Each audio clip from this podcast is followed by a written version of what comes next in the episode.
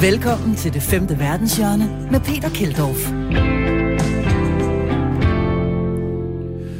Velkommen til denne sommerudgave af det femte verdenshjørne. Uh, her hen over sommeren, der har vi jo i stedet for vores normale koncept, jamen så kører vi uh, med en gæst. Det er sådan en slags gæstevært, kan man sige, der i hvert fald uh, er med os hele timen uh, og så snakker ud for vedkommende stofområde. Og den her gang, jamen, der er det dig, Thomas Ubesen. Velkommen til programmet. Tusind tak. Thomas, øh, du er jo øh, mange år i udenrigsjournalist, øh, korrespondent, og blandt andet med virke ude på den store mastodont ude på Amager, Statsradiofonien, hvor du var i mange år på udlandsredaktionen, og nu skriver du blandt andet kronikker i øh, aviser og deslignende, og har også øh, nyt for Østfronten, som I kalder det på, på Facebook, hvor der er Østeuropa nyt for jeres reportagerejser, skriver også for, for POV og andre ting. Hvad, hvad, har, hvad har du og I ellers gang i? Jeg skal lige øh, starte med at sige, hvem I er. Det er altså undertegnet, og så kommer kom jeg jo til at gifte mig med Anna Havbæk på, på min tid ved DR. Der løb vi ind i hinanden.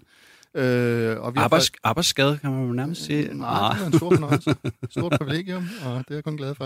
Øh, øh, og det har været ekstra godt, fordi øh, altså, vi har sammenfaldende interesser et langt stykke af vejen. Vi har hver for sig interesseret os øh, både for Balkan, øh, men også Østeuropa i, i sin helhed.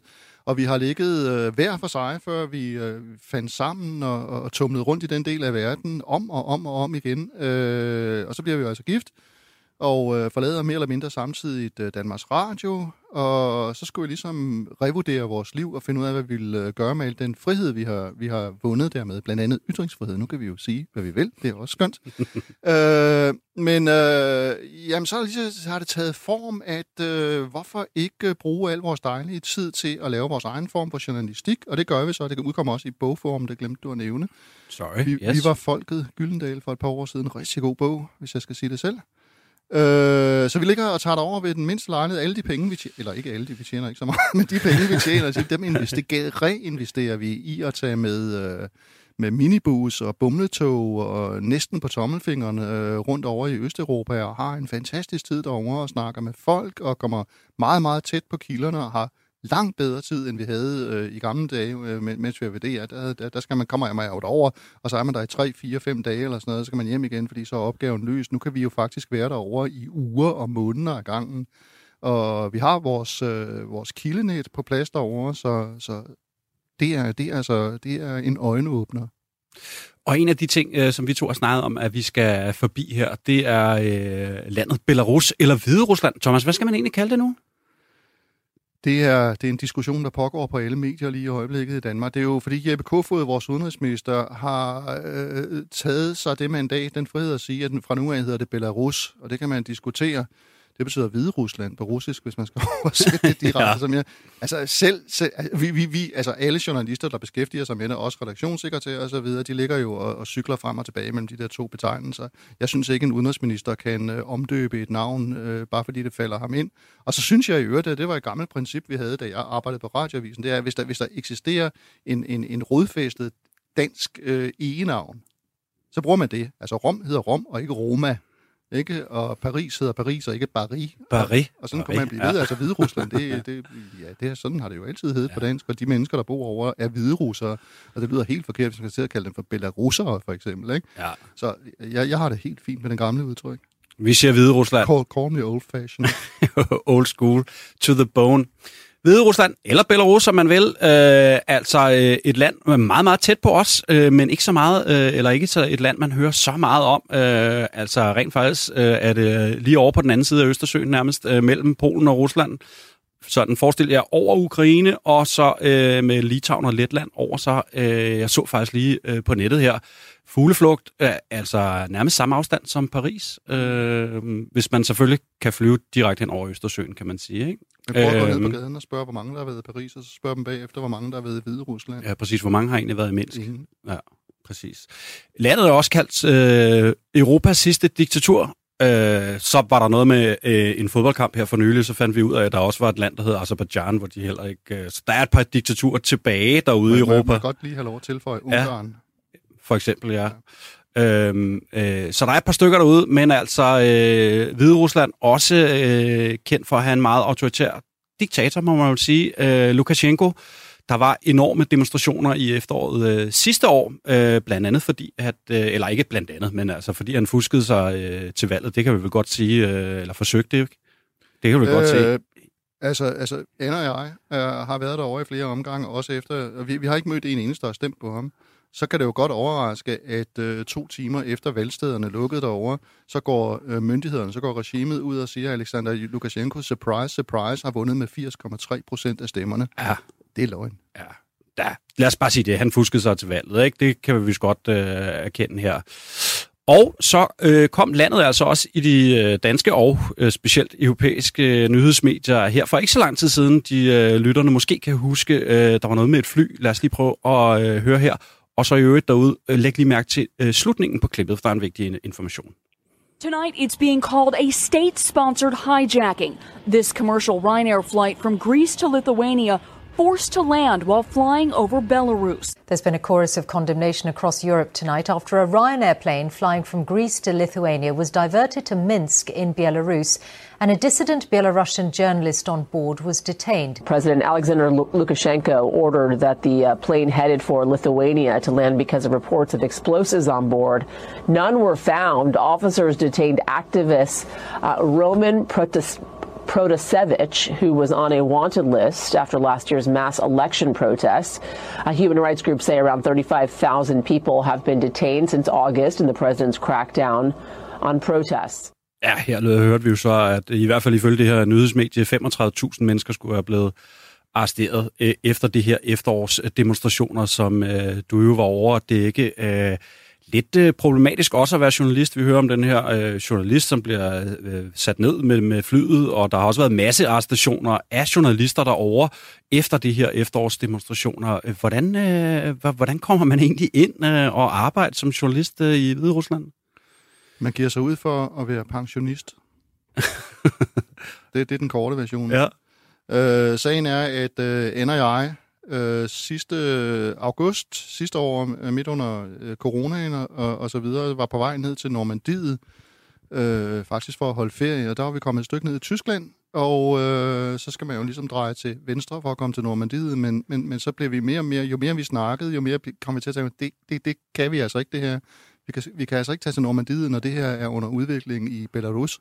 Så vi, øh, vi drejede til højre i stedet for og kørte til Berlin, og, øh, og øh, kunne jo se, altså principielt kan man komme ind med noget, der hedder visa on arrival, hvis ikke de har noget på en. Og det tjekkede vi så, at øh, det, det var stadigvæk i effekt, på trods af, at, at bølgerne gik meget, meget højt derover. Så øh, vi, fik, vi fik vores øh, covid-19-test, som de krævede. Det bekymrer de sig overhovedet ikke om i landet, men, men ved indrejse, der gør de angiveligt, ikke? Fordi de er faktisk ikke særlig vilde med at få udlændinge ind i landet, især ikke i den her situation. Nå, men så køber vi en, øh, en, en flybillet med Belavia, øh, det hvide russiske flyselskab, og øh, så går vi ud i lufthavnen Schönefeld og begynder at, at blive rigtig, rigtig nervøse på, på egne vegne, fordi vi kan jo se, at folk bliver faktisk knaldet allerede ved indtjekningen. Der står sådan nogle øh, KGB-typer med store maver og solbriller og kigger folk efter. Man ser folk, der går grædende væk, og så jeg, at det er sgu lidt, undskyld mit fransk, det er altså lidt tynd is, vi er ude på her, øh, fordi vi må jo stå i alle deres computer som journalister, fordi vi har været der tidligere som journalister, og sådan. Vi havde det faktisk ikke ret godt på den flyvetur. Og så kommer man over til Minsk, og så bliver man sat ind i en bus. Nej, men de har faktisk filmet, når man træder ud af flyet. Der står der en KGB-agent og, og, og filmer alle dem, der kommer ud. Og så, sådan, så synker hjertet. Endnu en tak i livet, ikke? Og så skal man jo ind i ankomsthallen der og stå i en lang kø, og man kan bare se, at de kommer igennem, og nu bliver det snart vores tur, og vi er, for at sige det på godt engelsk, vi er fucked. Det, øh, det var vi fuldstændig sikre på. Og lige om lidt, så vil vi sidde nede i et tilrådet lokale nede i kælderen og, og vente på, hvad de vil gøre ved os. Øh, store var. Og det oplever man, det har jeg jo også oplevet i, i andre diktaturstater. Man tror på deres effektivitet, man tror, at de er så dygtige, og de har gennemskuet alting. Vi kommer derhen. Øh, de bruger ikke en computer, de kigger bare på, øh, på vores pas. Det ser jo godt nok ud, men de slår ikke navnet op på computeren. Der har stået journalist over det hele, både på, på mig og min kone. Det gør de ikke. Øh, de kigger på vores stykke papir. Jamen, åh, I er pensionister. Ja. Øh, hvor skal I bo? Ja, vi skal bo der og der. Nå, fint. Og så er vi inde. Perfekt. Det skal, jeg, det er huske, helt- jeg skal huske næste gang. Jeg ved ikke, om den går med mig, men... men... øh, Du, ja, læg, læg et par år, eller 10 til din, Ej, det eller kommer. 20 til din alder, så Ja. det, det er i hvert fald bedre, 100 gange bedre. End, jeg, prøv, jeg prøvede selv i, i Burma under militærdiktaturet, samme, samme procedure. Nå. Øh, jamen, der var, jeg, der var jeg også jeg var skole, pensioneret skolelærer, som skulle over og snakke med nogle af mine gamle elever. Og så, det, det, det er for åndssvagt, det her. Det går simpelthen, men ganske rigtigt. Altså, de, de, de havde ikke opfundet Google, og det virker som om i Hvide Rusland havde de heller ikke opfundet Google, så vi var inde, øh, og så viste det sig, så var det først derefter, at øh, dramatikken begyndte, altså, men Ja, hvad var det for nogle oplevelser, I, øh, I nåede at se på, den, øh, på de ture, I havde derovre? Det var efteråret? i den første fase efter, efter det der øh, forfalskede præsidentvalg. Der havde været tre dage med fuldstændig uhemmet terror, hvor Oman-korpset, de her sortklædte, som man måske har set billeder af, politifolk, eller hvad vi skal kalde dem, hooligans vil jeg nærmere kalde dem, i sorte uniformer og sorte kramstøvler og sorte hætter, øh, terroriserede hele Minsk og også andre, andre større byer, altså bankede folk i gaderne i en grad, som der, altså folk var fuldstændig rystede, da vi kommer, kommer derover, fordi de siger, okay, vores fredelige land, det kan godt være, det er diktatur, men der har været relativt fredeligt i de her 27 år, vi har været under den her diktator, men nu er, handske, nu er hvad skal man sige, fløjelshandsken i hvert fald blevet taget af, nu er det, nu er det jernnæven, og folk var, var blevet maltrakteret, og fængslet og tortureret. Et par stykker var også blevet slået ihjel, for at det ikke skulle være løgn. Så, så folk var, var i chok, da vi kom derover. Men så var det holdt op efter de tre dage. Og så var der et øh, window of opportunity, for nu at bruge det ord, hvor, hvor, hvor folk ikke blev forhindret i at demonstrere, skal vi sige det på den måde. Så vi var, for det første var vi vidne til nogle af de her søndagsdemonstrationer, der kørte på det tidspunkt. Det var helt, helt vildt. Det var altså 100.000, 200. Det virkede som om hele byens befolkning var ude med røde-hvide farver, og det havde ikke noget med fodbold at gøre, eller noget som helst. Det er jo, det er jo, det er jo oppositionens farver. Det er det gamle øh, hvide russiske flag. Øh, fantastisk smukt. Øh, altså fredeligt ud over alle grænser. Altså helt utrolig mange mennesker. Øh, det fik lov til at, at, at, at køre om søndagen. Men så lavede, lavede de her Omon øh, sikkerhedsstyrker, eller hvad jeg skal kalde dem, hooligans, de lavede altså raids indimellem, hvor de, hvor de hegnede folk inde, og så gik de til angreb. Og allerede den første aften, efter vi var ankommet, som beskrevet, der var vi, der var vi øh, vidne til, øh, jeg tror det var på, på, på det, de kalder Frihedspladsen, det der, hvor der står, i øvrigt står en Lenin-statue, de er jo kommunister, angiveligt. En Lenin står der stadig? Ja, ja, ja, ja. Oh, står mange stærkt. steder, og hammer og sejl masse. Ja. Ja. Altså, Ja, jeg har set ham en gang i Donetsk, øh, og der blev jeg sådan lidt, wow, nå, han står her. Ja, ja, okay. Men, men er der. Hviderusland, Hviderusland, der er det, Ja. ja. altså, der er det kult stadigvæk. Ja. Ja. Det er et ko- et kommunistisk land. Altså, det, det, er det, Lukashenko ligesom har givet sin befolkning i fra Sovjetunionen tilbage, men så får jeg altså også mig. Øh, så statuerne... er Hvilken gave, var? ja, skønt. Øh, nej, det vi, vi var vidne til den aften, der, der, det var, at øh, der var en mindre demonstration, der var på vej op til Frihedspladsen, og det viste sig at være en 2-3.000, øh, det, var, det var en religiøs, det var katolikker, tror jeg, de var, øh, som, som ligesom ville gå op og markere deres solidaritet med, med en af deres, der var blevet taget til fange. Og det forløb fuldstændig fredeligt, og vi stod og kiggede på det, og så kom Omon pludselig med altså 10-20 salatfade, ikke? og de vælter ud, øh, og de er uhyggelige. Altså, det er virkelig, virkelig øh, frygtindgydende, det der. Og, og, og, og vi løb om i sikkerhed bag nogle søjler bag ved øh, et ministerium der, stod og, og tittede frem for at holde øje med det. Og vi så, at de var i gang med at omringe de her 2.000 demonstranter, og så pludselig begyndte de at, at folkebevægelsen be, gik den modsatte vej, ikke? og vi fulgte med, altså paniske, der går panik i sådan nogle folkemængder, og vi blev grebet af panikken også. Øh, så vi styrtede ned af, af boulevarden der, og så helt bizart, så øh, søger vi til, så er der en café, sådan en, det ligner en parisisk café med lys og, og folk, pænt klædte folk, som sidder og, hvad man nu gør på en café, så om, om, om, der er man nok i sikkerhed. Ikke? Der var en glasvæg mellem en selv og Oman. Så, så satte pensionisterne sig Så- på øh, så øh, Café Paris. ind og bestilte to glas øh, Chardonnay, Perfekt. øh, og følte, følte, at vi var i sikkerhed. Ikke? Altså, så kan man ligesom se det som i fjernsynet udenfor, for det hele foregår lige udenfor. Og så er der en, en yngre, øh, hvad skal man sige, meget øh, vel, øh, vel, velklædt kvinde, som kigger iskoldt på os og siger, Welcome to Belarus. Wow. Hendes mor var, viste sig var jo et fanget oppe i den der politikkæde, altså Ormond der, altså hun, var, hun sad og var i mobiltelefonkontakt med 500 meter fra op på pladsen, hvor, hvor det her drama udspillede sig, og, og en time senere, vi, altså de kom ikke ind på den her café, lykkeligvis, men, øh, men en, en, en time senere, så dukker moren op sammen med to ældre, gammel, gammel mor, ikke? sammen med to ældre damer med tårerne løbende ned af kinderne, fordi de var blevet sluppet ud af den her omringning, men de havde taget alle mændene og, og drengene og, og kørt dem væk, så det var meget uhyggeligt. Welcome to Belarus. Welcome to Belarus. Hvis du lige er hoppet på, jamen så lytter du til en særudgave af det femte verdenshjørne. Vi kører hen over sommeren sådan nogle øh, specialudsendelser, hvor vi i stedet for vores normale koncept har en gæst med i hele timen, og den her gang der er det Thomas Ubelsen, mangeårig udenrigsjournalist og forfatter og øh, med mere. Og i øh, her i starten, der taler vi om øh, Thomas' oplevelser i øh, Hvide Rusland, øh, også kaldet Belarus af nogen.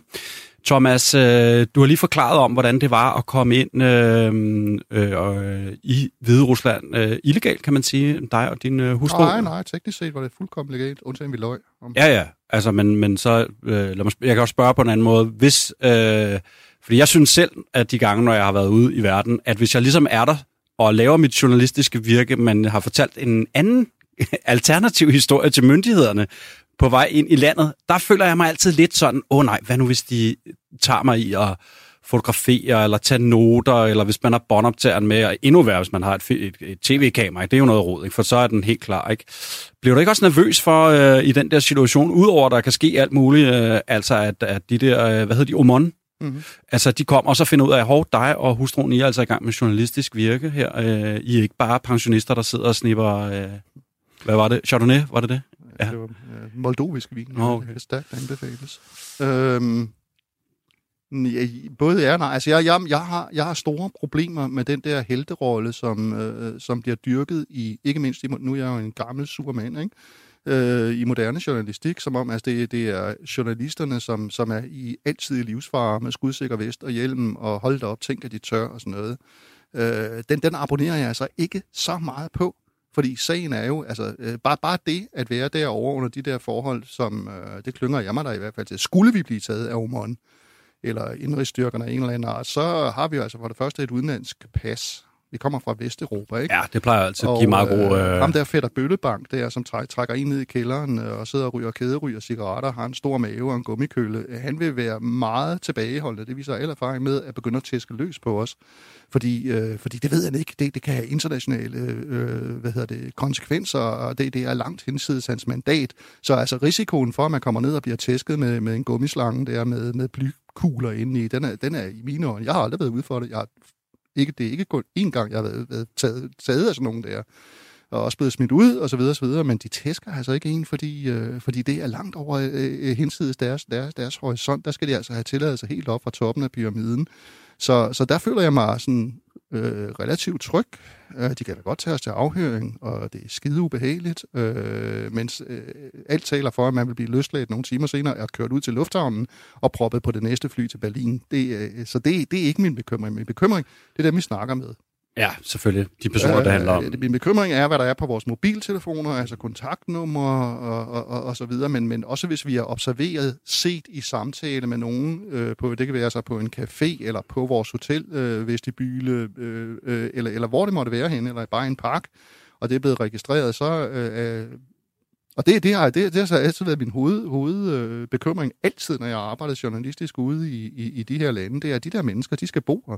Altså, de, øh, de er her også dagen efter, vi er taget afsted, og, og hvis Omon får fat i dem, og har set dem tale med en udlænding i nogle timer, og udlændingen oven i købet har siddet og taget noter måske, eller taget billeder, øh, så, kan, så kan vedkommende altså stå til, til en, en meget, meget øh, frygtindgydende skæbne. Øh, vi andre er, er, er over alle bjerge og hjemme igen og har, har det fint, ikke? Men... Øh, Ja, det, det, det er sådan set det, øh, det der tynger mest, og det, det betyder også, at Anna og jeg, vi, øh, vi anlagde, altså vi var også i den her situation, selvom vi var pensionister, så var vi, blev vi mere og mere diskrete, vil jeg sige, med at overhovedet at møde folk eller, eller snakke telefon med dem. Altså det, det endte med, at vi fandt ud af, den bedste metode, det var sådan set at, at køre ud på en parkeringsplads ude i forstederne et eller andet sted, og så sidde og snakke der med vedkommende, dem vi skulle snakke med på bagsædet øh, i regnen helst, ikke? Øh, og så sidde derude, og så få altså, den samtale, i stedet for at sidde, som man typisk ville gøre på, lad os sige, en café inde i centrum eller sådan noget, så, så, så altså, ja, det er vigtigt at, at, at, at sikre sine kilder.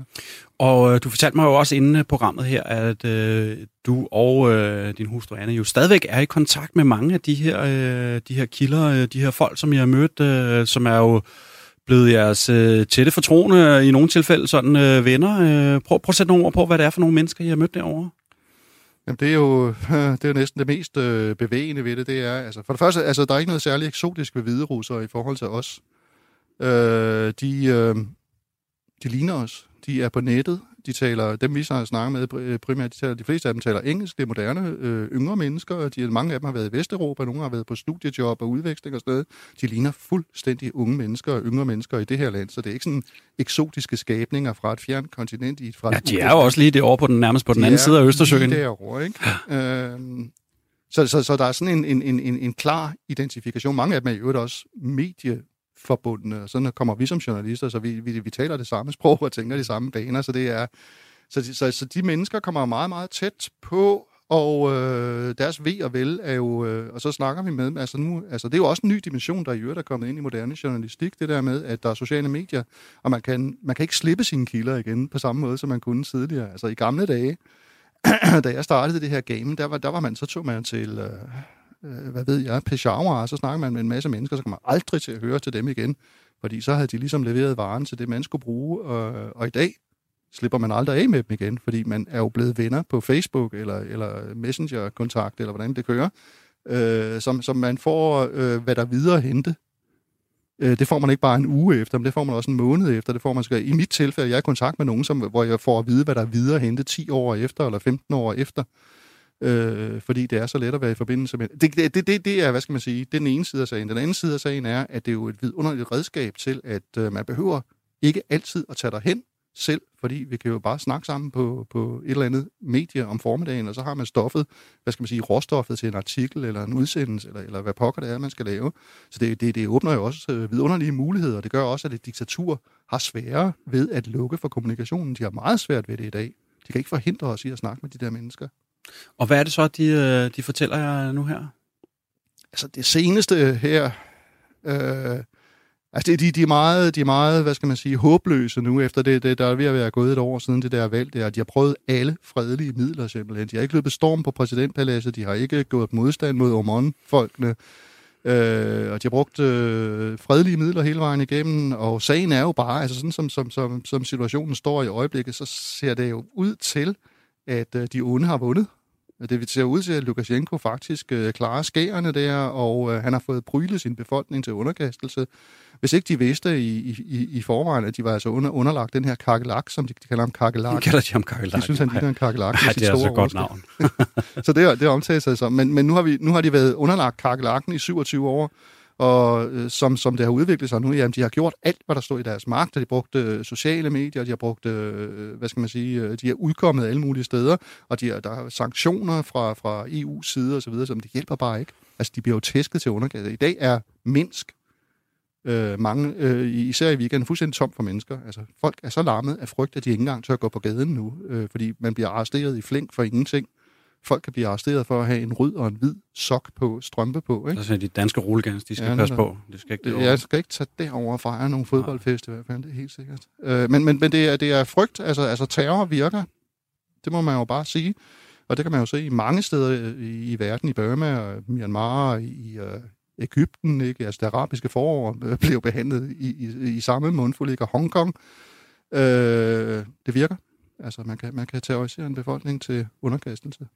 Og hvad så, hvis øh, vi kigger lidt på, på perspektivet for de her mennesker, som, øh, som I har mødt, og resten af befolkningen derovre, og Lukashenko? Altså, det virker lidt som om, at han kan få lov til at gøre lidt, øh, hvad der passer ham, kakelakken, eller hvad? altså, kan vi, kan vi gøre noget, eller kan de gøre noget for ligesom at ja, i princippet komme af med ham. Det er jo Jamen, det, det, det, er jo det, de ønsker, og det er i princippet det ønsker Vesten jo også. Ja, men det er jo, det er jo sådan et, et, et grundlæggende menneskeligt øh, problematik i, i hele verden. Hvad, hvad skal man stille op mod, mod, mod statslig terror? Altså, to tredjedel af verden har jo diktatur i vores dag. Man skal, altså, demokratiet, det, det er, skal vi også skynde på og huske og arbejde for i vores del af verden, at vi er faktisk en minoritet og, minori- og, og øh, hvad skal man sige, i nullerne, i hvert fald i 90'erne og nullerne, der var der en forestilling om, at nu var demokratiet på fremmarsch, og den større retfærdighed øh, vokset ud over hele den her verden. Ikke? Øh, det ja, er altså der, altså ikke der var også noget med en eller anden, der skrev uh, The End of History og sådan noget. Ja, ikke? det var altså, der ja, den, øh, han tog så meget fejl. Ikke? det må man øh, sige.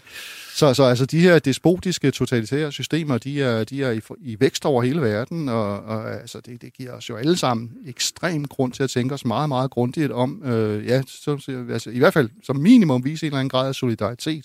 Alt, hvad man overhovedet... Altså bare være i kontakt med de her, det er vores lille bidrag. Altså de, de, de vil jo gerne have, at verden at det ikke foregår i mørket, at, at, at det bliver eksponeret, hvad der er, der foregår i deres land. Det, det, er, det er så en lille ting, ikke? men, men øh, alene at opretholde kontakten og vise solidaritet osv., osv., det kan man altså gøre, ikke? og det bør man gøre. Øh, ikke bare i forhold til Belarus, men, men i så mange andre tilsvarende øh, problematikker. Velkommen til det femte verdenshjørne med Peter Keldorf. Velkommen tilbage til den anden halvdel af programmet. Vi kører det her øh, sommerkoncept øh, hen over sommeren. Jamen, der sender vi, i stedet for vores øh, normale program, jamen, der sender vi sådan lidt en, øh, en stille og rolig hygge-hygge-udgave, hvor vi har en øh, person med øh, i løbet af hele udsendelsen. Altså i hele timen har vi en gæst med i studiet.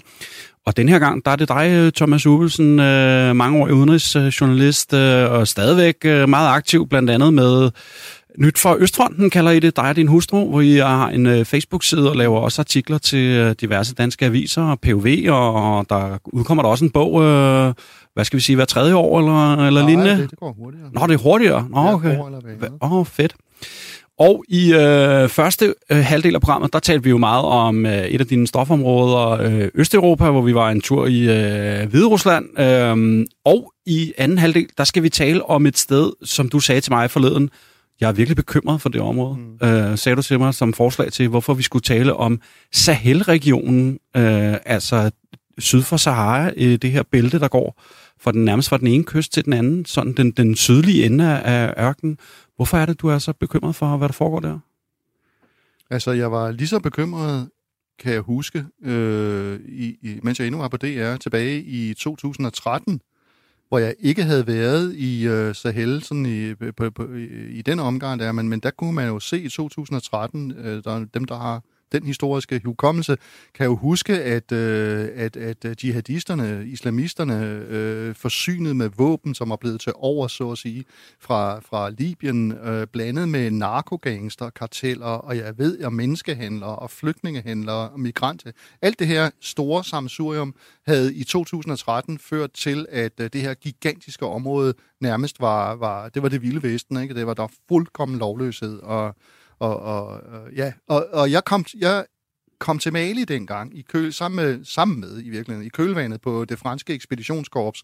Fordi da Mali som stat var ved at bryde sammen under islamisterne, de havde erobret hele den nordlige del uden større modstand, og var på vej til den sydlige del, hvor hovedstaden Bamako ligger. Øh, så røg jeg derned, øh, babu babu, og øh, landede i Bamako, og det var for, som er hovedstaden.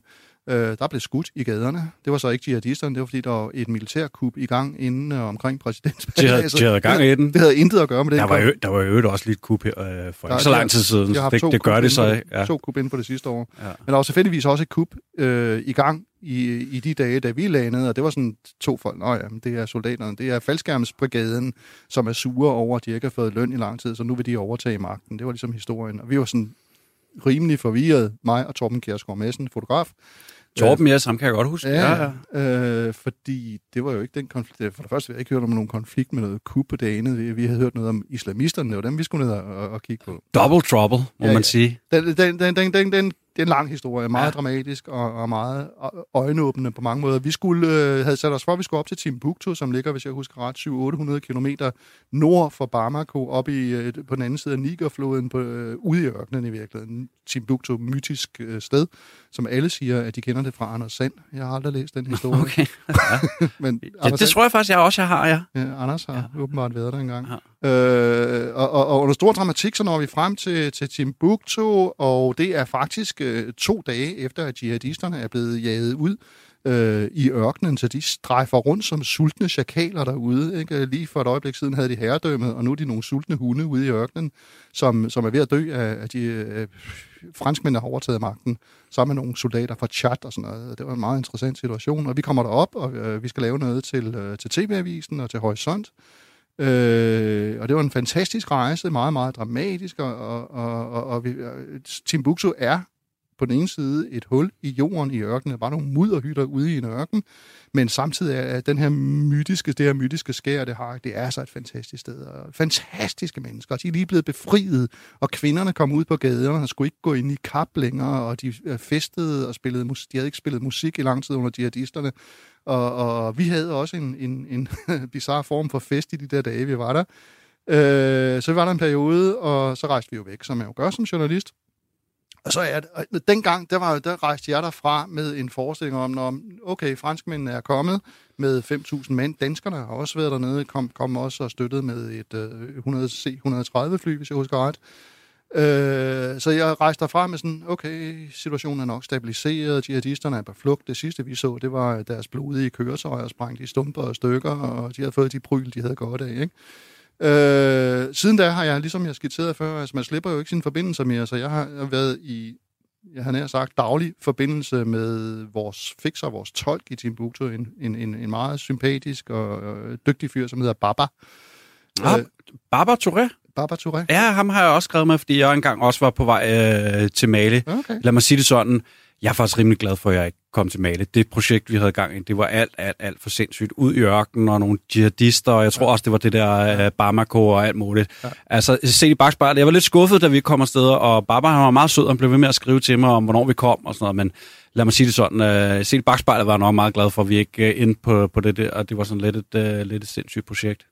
Han virker som at var meget flink, selvom jeg aldrig med han er, han er meget, øh, han er en ildsjæl. Altså, det er et misbrugt ord hjemme hos os. Der skal ikke meget til, før man bliver kaldt en ildsjæl her i vores del af verden. Men Baba Touré er virkelig, altså han har lavet en, øh, han har lavet et landbrugskooperativ, hvor, hvor vi, jeg har været med til at hjælpe med at skaffe penge til en vandpumpe, så de kan køre det der projekt. Og han har også en, øh, han driver også en lille skole, fordi de får ingen penge, de får ingen midler fra, fra Bamako til at drive skolevæsen. Så små fattige børn kommer hen i den her skole og får noget morgenmad og noget frokost, og så lærer de at læse. Og sådan nogle ting har han, og, og det er jo, det er jo simpelthen så ens hjerte græder ved, altså, over det. Og så, men det, der er ved det, det er, at jihadisterne, nu kommer vi tilbage til udgangspunktet, er jo kommet tilbage og, og de er styrket nu, og franskmændene er ovenikøbet begyndt at snakke om, at nu gider de ikke at være der mere, nu er det trække sig ud, og jeg, jeg kan så slet ikke tænke på situationen, hvis, det, hvis de gør det, fordi så, så er det sket med Baba, og så er det sket med hans skole, og hans kooperativ, og, og Timbuktu, og, og, og, og hele Sahel-området. Altså, vi har jo set, det er jo ikke kun i Mali, det her foregår, det foregår også i, øh, i Niger, og i øh, Burkina Faso, og sådan nogle steder. Det er et meget, meget, meget stort område, som er, hvor, hvor altså, lovløsheden er tilbage på 2013-niveau. Det er, det er et frirum for alle de her uhyggelige kræfter her, og det, det er sådan, jeg ved ikke, om vi som Vesten, Vesten kan, kan forhindre det, men vi er nødt til at gøre en indsats, fordi vi kan ikke have øh, sådan et kriminelt øh, område, fra, som, som går fra Rødehavet til Atlanterhavet, og fra, fra, fra Nigerfloden og op til Middelhavet, som er fuldkommen øh, overladt til, til, til kriminelle og meget, meget voldelige elementer. Øh, det tror jo også Europas sikkerhed. Jeg er meget, jeg er meget bekymret for Barbara og hans projekter, men, men altså på, på, på lidt overordnet helikopterperspektiv, så er det altså også en gigantisk trussel mod Europa, der ligger dernede og venter på at eksplodere.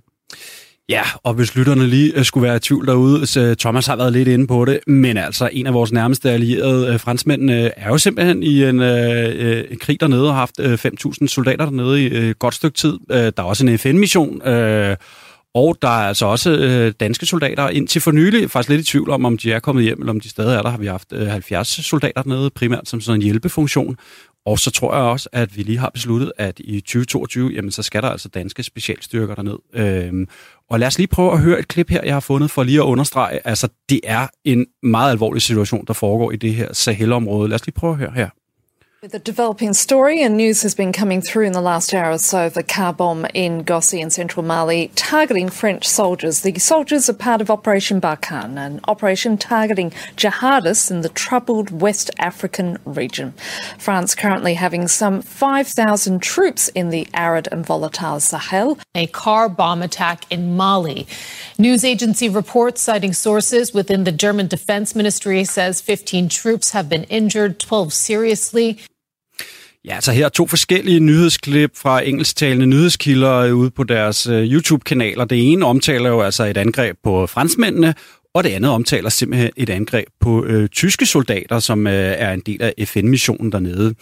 Øh, Thomas, øh, altså vi har både Al-Qaida, vi har Islamisk Stat, øh, og inden udsendelsen gik du i gang, sagde du til mig, at det er simpelthen et, øh, et, røver, et røverområde, jeg tror, det var det udtryk, du brugte. Hvad er det sådan i de store træk, der egentlig foregår dernede? Øh, det er jo, det er jo øh, i realiteten, det, det, det, er jo, det er jo nogle mærkelige stater dernede. De er jo, de er jo et levn fra kolonitiden. Altså, ja, det er derfor franskmændene den, den, er det, den, hvide, den hvide mand er jo kommet dertil, har, har smadret alle de strukturer, magtstrukturer, der oprindeligt var der. Det må man jo ligesom set med vestlige øjne, tage, tage på os, hvis vi skal vi bærer et historisk ansvar der. Ikke? Og så har man, øh, så har man forladt det øh, anno 1958 til 1961 deromkring, og så har man opdaget, og du kan bare se på kortet, altså øh, grænserne er trukket med mærkelige lineal, fuldstændig lige streger, øh, som det her, det er jo ikke naturlige stater, det, det, er det, er jo, øh, det er jo bare noget franskmændene har efterladt, og britterne har efterladt, Danmark har også haft sin, sin rolle i sådan nogle ting der. Så de er, de er, det er nogle stater, hvis, hvis, hvis indre struktur, politiske oprindelige strukturer er smadret for længst, og så bliver de også søsat øh, uden økonomiske midler, uden hjælp og inden for unaturlige grænser, som, som skærer igennem stammesamfund osv., og det er sådan, okay, det her det er altså opskriften på en katastrofe, som, øh, som, som bare må komme til at ske ad over, ikke? hvis ikke det skete fra starten af øh, så kommer det i hvert fald til at ske på Og det, det er der, vi er henne øh, nu, fordi øh, de der lande hænger ikke sammen, øh, de har ikke ressourcerne, og de kan ikke stille noget. Altså øh, op mod øh, ja, jihadisterne, det er én ting. Der er også øh, tuaregerne, de har også deres egen konflikt, og vil lave deres egen stat, og fred være med det, og, og der er alle mulige, og der er narkohænder, som altså fra Sydamerika kommer der narko til Vestafrika, som skal op gennem øh, Sahara for at komme op til os, øh, til vores natklubber her i, Paris og København. Ja, vi øh, står jo i det indre København, så det ja, kan så... være, at uh, noget af det kokain, der bliver taget ud på toiletterne på natklubben, de har været en gennem, det er sandsynligt. Uh, igennem Sahel. Det kan man jo lige overveje, om man synes, man har lyst til at støtte det, når man står derude. ja. Øh, så, så, så, så der, er, der er en hel række faktorer der, som, som, som gør, at øh, den her katastrofe er, øh, den er varslet, og den er uundgåelig, at den kommer til at ske. Og jeg, jeg tænker mange ting om det der, men jeg, jeg tænker først og fremmest, øh, og det, øh, øh, øh jo ældre jeg bliver i virkeligheden, ikke? Altså, så øh, vi har også set det i Afghanistan, det ved jeg, vi kommer tilbage til senere, og, og Irak og sådan noget, at øh, må det ikke tiden er inde til, at vi ligesom som den vestlige civilisation skal stoppe op og sige, de her militære interventioner, jeg kan godt forstå, at man rykker i en akut situation og sådan noget, og, og, og formålet er muligvis øh, godt nok, men, man kan vide, om ikke soft power er svaret på det her kan vide, om ikke det er, det er en bedre idé at bombardere Timbuktu med ressourcer til Baba og hans venner og hans kooperativ og, og, og til gode, altså Mali for eksempel, som jeg kender lidt, øh, er fyldt med gode kræfter, og rigtig, det er vidunderlige mennesker. Jeg har hørt verdens bedste musik, er jeg tæt på at sige. Det er også okay. opdaget. Fedt. Bluesmusik. Ja. Det blev opfundet Vildt. dernede. Sindssygt. Ja, det er en ting. Øh, men, men, men, men, men de fantastiske mennesker og øh, øh støt civilsamfundet, øh, øh, altså bombardere dem med, og det, og det gælder også Afghanistan, ikke? i stedet for at have brugt 150 trilliarder fantasillioner på at føre krig i 20 år derude. Hvis man nu havde bombarderet dem med øh, amerikanske film og mad og sko... Øh, Bare Tom, Tom Cruise øh, direkte til Kabul, ja, måske? det vil jeg så ikke. Nej, jeg ved. Ja. Kan diskuteres. Men anyway, øh, og, og det så man jo også i Irak. Altså i Irak var de også lykkelige, da de pludselig fik parabol, da, altså i 2003, da amerikanerne kom, og den, der var et, et window of opportunity, hvor, hvor, hvor, hvor der faktisk kom vestlige varer, fjernsyn og parabolantenner, og, og der var en lille kort kort øjeblik, hvor, hvor det så ud som om, at det måske kunne lykkes, og de ville være glade og sådan noget. Men den der soft power, den stoppede. Og, og, og både i Afghanistan og Irak, og øh, nu også i Sahel, der, der er det jo hard power, øh, så, så, som er det, og det virker ikke. Altså, det, det, det er jo en frygtelig ting at må se i øjnene efter alle de her endeløse øh, efter, efterkoloniale krige, skal vi kalde det det, Øh, det virker ikke. Det er, jo, det er jo, Afghanistan er en katastrofe, Irak er en katastrofe, Somalia er en katastrofe, Libyen er en katastrofe, Sahel er en katastrofe. Altså, hvor mange yderligere eksempler skal der til? Hvis man nu havde tæppebombarderet Afghanistan med hjælp til alt muligt i, i, øh, i 2003, så havde vi nok haft en anden situation i dag. Og Thomas, vi har været inde på det. Du har også lige lidt fortalt om øh, ham, din øh, tidligere samarbejdspartner Barbara der. Øh, om hvad, hvad er det ellers, du hører dernede fra? Altså, fordi øh, vi talte jo både i øh, første halvdel af programmet, men også lige her øh, tidligere kort om det, at, at, at det der med, at du ligesom holder fast i de kilder, øh, som du har mødt ja, de på det. de holder eller ja, de holder fast i dig, ikke? Jeg ved med Barbara, der kunne det godt være, at han, han holder godt fast i dig. Ja. Øh, hvad er det, du hører dernede fra, fra Sahel-regionen øh, her for tiden? Jamen for det, altså, i øvrigt, Baba, som vi nu har snakket om, som er ved at blive en kendt person i det her program, ja, præcis. Øh, til sin egen overraskelse. Han har faktisk været fanget af de her jihadister øh, på, for, for, for nogle måneder siden, hvor han var på øh, en tur til Gao, som, som er en større by, ikke så, ikke så frygtelig langt fra Timbuktu, har været holdt tilbage og, og, og blevet afkrævet øh, løsesum for at blevet mishandlet osv. Så, videre. så det er bare tilfældige nedslag, men, men, men det, det er altså røveruvæsenet, lad os bare kalde det det, så kan de kalde sig øh, nok så meget islamister, eller hvad, hvad, men det er røveruvæsen, ikke? Øh, som det gør jo, at livet er umuligt. Altså, det, hvis ikke man kan rejse fra, det svarer til, hvis ikke man kan rejse fra, fra Fjerdslev. København til Aarhus, eller? Nej, skal vi ikke hellere sige Fjerdslev til Tisted, ikke? hvis ikke det kan lade sig gøre, uden at man bliver taget som gissel, eller, eller risikerer at blive slået ihjel, eller ens bil bliver sprængt i luften, hvis man har sådan en der, så, så er vi ude i en situation, hvor, hvor det er umuligt at følge, føre noget, der ligner en, en normal tilværelse. Så, så det, der, det, jeg hører dernede fra, det er, at øh, de her de kører rundt på motorcykler. Det, det er jo ligesom Wild West. Da, øh, altså, de der bander i det vilde vesten kørte red rundt på heste og red ind i byen og røvede banken og slog nogle folk ihjel og voldtog kvinderne og sådan noget. Det er faktisk det samme, der foregår nu bare på motorcykel med, med alle de her våben, som de har fået fra Libyen, og det foregår hele tiden, og derfor, altså det der, du, du havde det her eksempel med de franske soldater, de bliver jo, øh, de falder i baghold hele tiden. Tyskerne, det er noget nyt for mig, at, at, øh, at de også er, er på scenen, men, men de kommer så til at opleve det samme. Og så tænk på, hvordan det er, hvis man er ubevæbnet, øh, og, og skal forsøge at, og, og, og føre et liv der. Så altså det korte af det lange er også, at øh, at de her mennesker er jo for, øh, på, på grund af det her, ikke kun på grund af det her, der er også klima, klimaelementet. Ikke? De her lande er så hårdt ramt af klimakatastrofen. Det bliver tørre og tørre og, og mere og mere umuligt at, at, at dyrke. Øh, så så de, øh, jeg, har, jeg har faktisk snakket med Baba om det i par om, og, og andre af, af hans type der, hvor, hvor de siger, at det, det eneste, jeg kan se, jeg er nødt til at tage op til Europa. Ikke? Øh, og jeg er nødt til at sige, øh, svar, det må du ikke gøre. Det må du simpelthen ikke gøre. Der er 2.000 km op gennem ørkenen. Ja, og jeg ved godt, hvad der er, svarer han. Jeg ved godt, hvordan der er. Jeg ved godt, hvor farligt der er. Og risikoen er måske 50 procent for at omkomme, men hvad, jeg kan ikke andet. Øh, så der sidder x antal millioner øh, afrikanere dernede, som hvis leveforhold på grund af jihadister, på grund af kaos, på grund af anarki, på grund af øh, klimaforandring, øh, får mere og mere svært øh, grænsende til det umulige ved overhovedet at overleve. Øh, så, så altså, hmm, vil vi gerne have, øh, vil vi gerne have 150 millioner afrikanere, som, som, som er så i så elendig en forfatning, at de er nødt til at gøre det, Baba har, har leget med tanken om. Det, Ja, det tvivler jeg på. Det ønsker, hverken vi, det ønsker hverken vi, og det skal vi heller ikke ønske for dem. Specielt heroppe i den øh, lille nordiske stat har vi jo ikke så meget for, øh, og specielt ikke så mange. Øh, det tror jeg, vi alle sammen kan blive enige om. Nej, skal, succeskriteriet det er 0. Præcis, ja, tror jeg nok, at vi, for, for, der er nogen, der er blevet enige om heroppe. Smuk, en smuk tanke. Øh, Thomas, hvad er det ligesom... Øh, øh, vi har lidt været inde på, på øh, skrækscenarierne, men er det sådan noget, er det et, et nyt islamisk øh, kalifat, øh, eller er det sådan noget Afghanistan? Øh, hvad er det, vi ligesom skal, skal frygte, sker dernede? Nu snakker franskmændene om, at de vil trække deres 5.000 tropper ud. Lad os nu se, om det sker, eller der ikke kommer noget andet, men altså, øh, hvad, hvad er det ligesom, der, er, kan, der kan være på vej dernede? Ja, men det kan, altså, altså, islamisk stat er til stede øh, og har været det mange år faktisk i Afghanistan, øh, uden at få, altså de, de konkurrerer jo meget med, med al-Qaida. Ja, jeg har læst, at, der er sådan en lille, der er sådan beef. Ja, al-Qaida er større end islamisk stat, og islamisk stat har ikke fået så frygtelig meget øh, fodfæste i Afghanistan, men de er slemme nok, og... Øh, og de, de, de, de foretager sig uhyrlige ting. Øh, nede i Sahel-området, jamen det ved jeg ikke. Altså det, altså, det, det, det lykkedes jo øh, ud af det blå nærmeste øh, islamiske stater at etablere det her kalifat i Syrien og Irak i, øh, hvornår var det, 2013, 13-14, øh, hvor, hvor, hvor det opstod. Det, det kom jo bag på hele, hele den vestlige verden. Hvor kom det fra? Øh, altså, se, se det i bagklogs, øh, bag, bag, ly, hvad hedder det, bagklogskabens klare lys, tror jeg, det hedder. Der, der var flere, der havde, øhm, rigtig mange, som havde påpeget, at det, her, det er altså en reel mulighed, det kan komme til at ske, og pludselig en morgen vågner vi op, og så er islamisk stat altså oprettet et kalifat derovre, og så har man brugt de sidste, jeg ved ikke hvor mange år, og ressourcer, og bomber, og blodsudgydelser, øh, for, for at få bragt det til at ophøre. Men, men øh, der kan der, hver øjeblik, det skal være, kan der, der, der opstå en øh, Muhammed al-Baghdadi øh, nede i Sahel et eller andet sted, øh, i Sahara-ørkenen, som øh, udråber sig til profetens øh, talerør og sender, sender videoer til, til, til Europa, til, til sine proselytter der, og det, så kan være en islamisk stat der. Det kan også være en al-Qaida-stat, det kan også være et samarbejde mellem dem, det kan være hvad som helst.